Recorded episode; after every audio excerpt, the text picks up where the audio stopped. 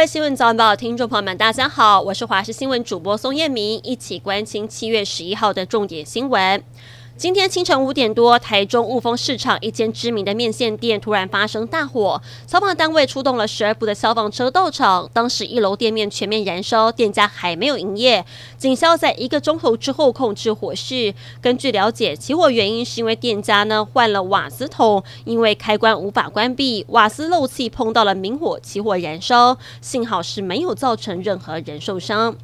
台北是一间热炒店，之前碰到北科大资财英二十七名的学生用餐，疑似白饭供应量问题，惹议遭学生洗负评。原本昨天学生已经向店老板道歉致歉和解了，眼看事件平息，但没有想到晚上学生却爆料校方插手干预，道歉是被逼的。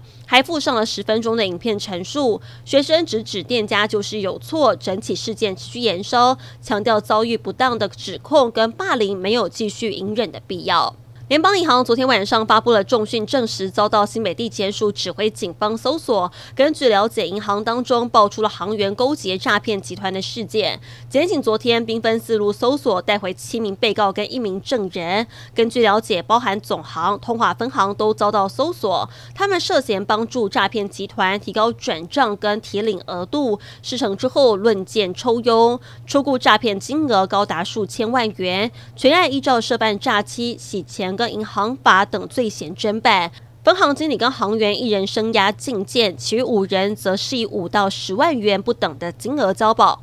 今年汉光演习首度将台东丰年机场起降补给加入演习科目，今天上午六点进行第一次预演。C 幺三栋运输机首次落地模拟运补，两架 F 十六则是超低空冲场预演，吸引许多军事迷捕捉军机降落在民用机场的难得画面。泰国曼谷一条新建中的高速公路路段在十号发生了崩塌，造成一人死亡、十八人受伤。事故发生的那一刻，搭在桥墩上的桥面无预警的掉下来。鹰架也应声倒塌，现场扬起了大量尘土。这起意外发生在泰国首都曼谷，倒塌的桥梁跨度大约是三百公尺，殃及工人跟附近通行的车辆。这处路段全长三点九公里，在两年前开始施工，原本预计明年十二月竣工。发生意外之后，势必延误工程。当地警方正在调查道路工地倒塌的原因。克里姆林宫证实，俄国总统普丁六月二十九号接见了佣兵组织瓦格纳集团的首脑普里格金，时间点在兵变宣告失败五天之后。普丁跟瓦格纳的指挥官一共是谈了三个半小时，并提出了其他的选项，以重新安排佣兵。只是谈妥条件，当局不知为何对普里格金住家展开突击行动。克里姆林宫的说辞显得疑点重重。上新闻内容，非常感谢您的收听，我们再会。